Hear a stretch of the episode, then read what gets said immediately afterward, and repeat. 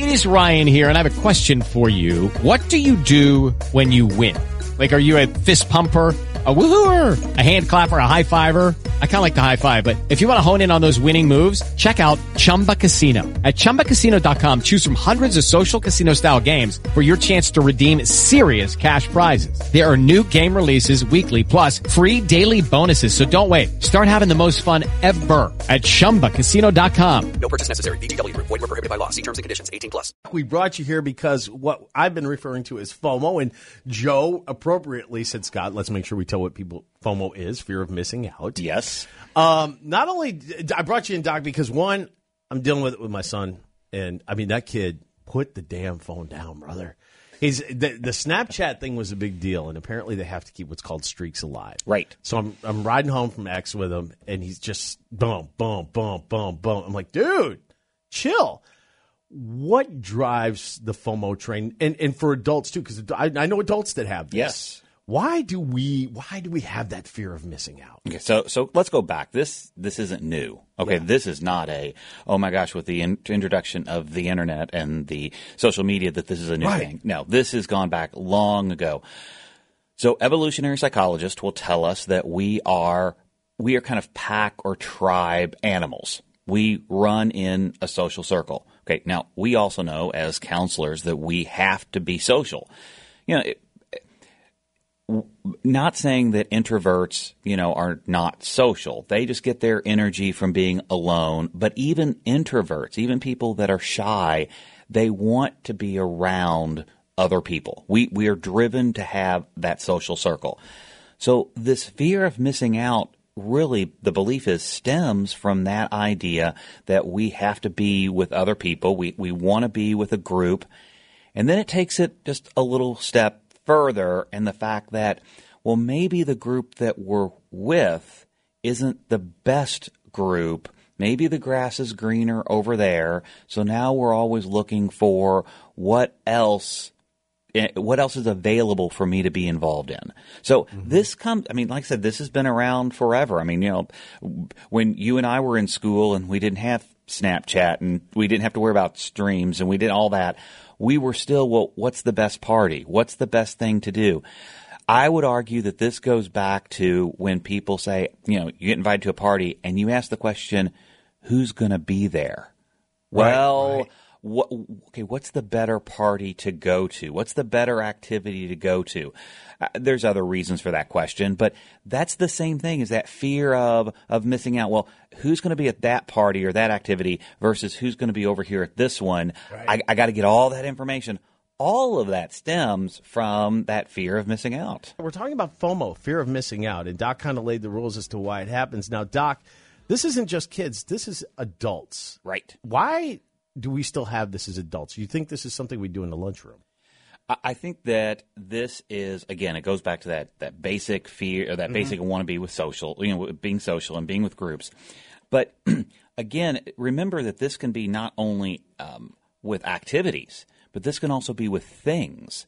So uh, if you look at at adults, a lot of times it's about things, missing out on things to have, things to not just to do, but you know that that whole scrolling through Amazon to see what the best deal of the day is, or you know, okay, I'm going to date myself back when QVC was a big Right. hit and spending up, staying. Oh, I got to have that. That's the biggest. That's the biggest thing.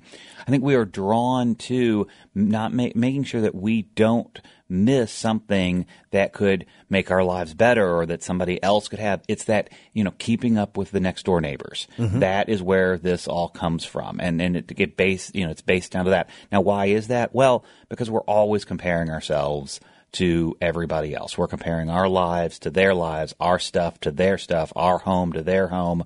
So we're always in comparison to see how our life measures up to everyone else. The problem is, is that with social media and, and these things today, is that people don't put their real lives out there on social media.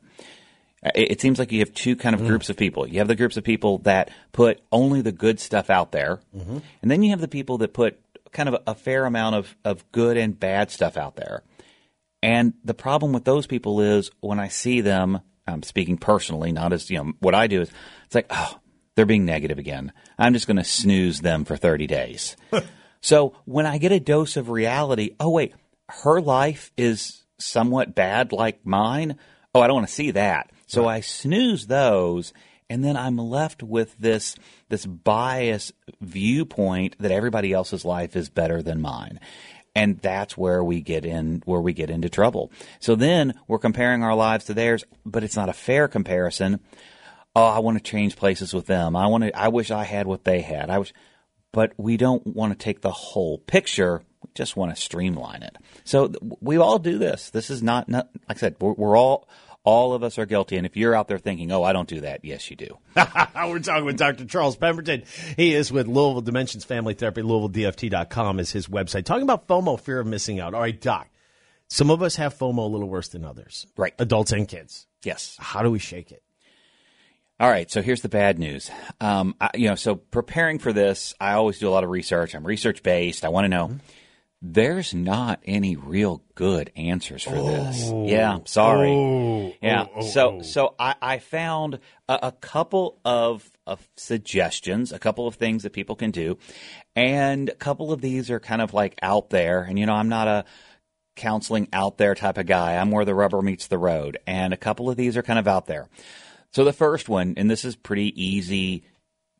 This this can be done. You won't like it, but this can be done, and that is limit yourself on social media.